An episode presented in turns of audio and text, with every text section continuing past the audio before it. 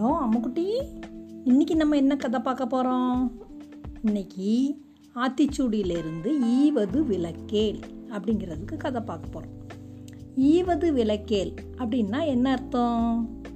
யாராவது ஒருத்தங்களுக்கு ஒருத்தங்க அடுத்தவங்களுக்கு ஹெல்ப் பண்ணணும் அப்படின்னு நினச்சாங்கன்னா நம்ம போய் அதை இடைஞ்சல் பண்ணி கெடுத்து விடாமல் இருக்கணும். அதைத்தான் ஈவது விளக்கேல் அப்படின்னு சொல்லுவாங்க. இதனால நம்ம பண்ணக்கூடிய தப்பு இந்த தப்புனால என்னது நமக்கு ரெண்டு பாவம் நம்ம பண்ணுறோம் ஒன்று கொடுக்கன் ஒரு ஆள் கொடுக்கக்கூடிய ஒரு ஆளை கொடுக்க விடாமல் பண்ணுறது அதனால அவருக்கு கிடைக்கக்கூடிய புண்ணியத்தை நம்ம தடுக்க தடுக்கிறோம். இன்னொன்று அந்த கஷ்டப்படுற ஆள் வாங்கணும் அப்படிங்கிற ஸ்தா இருக்கக்கூடிய இடத்துல வாங்கக்கூடிய ஆளுக்கு அதை கிடைக்க விடாமல் பண்ணுறது இந்த மாதிரி உள்ள விஷயத்த நம்ம எப்பவும் செய்யவே கூடாது. இதுக்கு ஒரு கதை பார்ப்போமா நம்ம? அந்த காலத்தில் மகாபலி அப்படின்னு ஒரு ராஜா இருந்தார் சக்கரவர்த்தி. அவர் வந்து மூ உலகத்தையும் அவர் ஆண்டுகிட்டு இருக்கார். மேலோகம் பூலோகம் பாதாளம் மூணு உலகத்தையும் அவர் ஆண்டுகிட்டு இருக்கார்.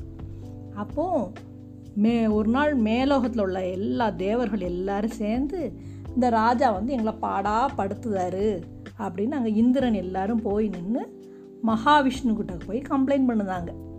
நீங்கள் தான் எங்களை எப்படியாவது காப்பாற்றணும் எங்களுக்கு எங்கள் தேவலோகத்தை எங்களுக்கு மீட்டு கொடுக்கணும் அப்படின்னு மகாவிஷ்ணுகிட்ட போய் கேட்குறாங்க அப்போது தேவலோகத்தில் போ ம மகாவிஷ்ணு என்ன நினைக்காங்க அப்போ நம்ம கண்டிப்பாக எல்லாரையும் காப்பாற்றணும் மூணு உலகத்தையும் அவர் பிடிச்சிக்கிட்டுறதுனா அது பெரிய விஷயம் இல்லை.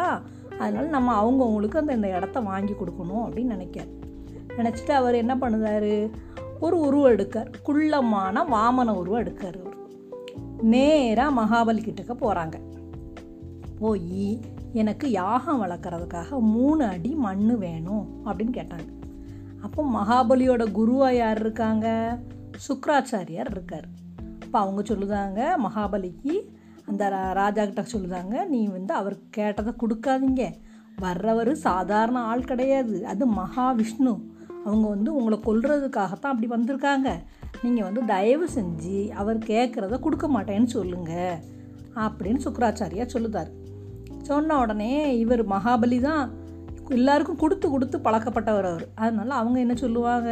எனக்கு என்ன ஆனாலும் பரவாயில்ல. நான் மகாவிஷ்ணு கேட்குறத நான் கொடுத்துருவேன் அப்படின்னு சொல்லிட்டு வராரு. வந்தவுடனே வாமனராஜ் வாமனன் வந்து ராஜா கிட்டக்க எனக்கு மூணு அடி மண் வேணும் அப்படின்னு கேட்காங்க. கேட்டோன்னா மகாபலி அவர் கையில் அப்போல்லாம் வந்து கெண்டியில் தண்ணி வச்சு தான் இந்த இடத்த நீ வச்சுக்கோ அப்படின்னு வச்சு கொடுப்பாங்க.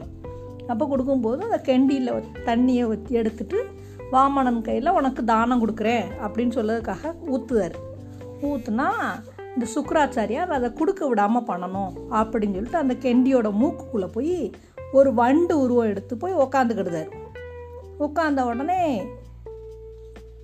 இவருக்கு வாமனருக்கு தெரிஞ்சு போச்சு சுக்கராச்சாரியார் பண்ணுறது அப்போ என்ன பண்ணுறாரு ஒரு தர்ப்ப புல் எடுக்கிறாரு. அதை எடுத்து அந்த கெண்டியோட மூக்குக்குள்ளே வச்சு ஒரு குத்து குத்தி விட்டுருவார். குத்தினோடனே சுக்கராச்சாரியாரோட கண்ணில் குத்திடுவது.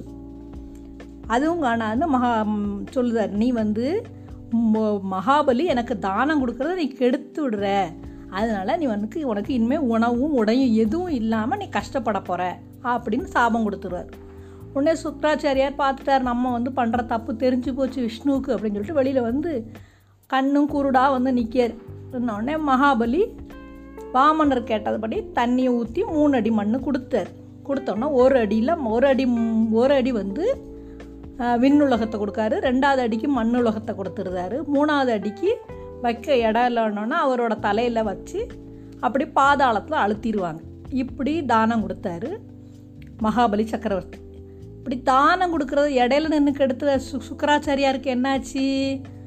மகாவிஷ்ணு போட்ட சாபம் தான் மிஞ்சிச்சு. அவருக்கு உணவு உடையும் இல்லாமல் போச்சு கண்ணும் இல்லாமல் போச்சு. அப்படி கஷ்டப்பட்டது தான் மிச்சம். இதனாலேயே யாருக்கும் தானம் கொடுக்கறத இடையில போய் நின்று இடைஞ்சல் பண்ணக்கூடாது. இதைத்தான் அவைப்பாட்டு என்ன சொல்லியிருக்காங்க? ஈவது விளக்கேல் அப்படின்னு சொல்லியிருக்காங்க. நல்லா இருக்குதா? நாளைக்கு பார்ப்போமா?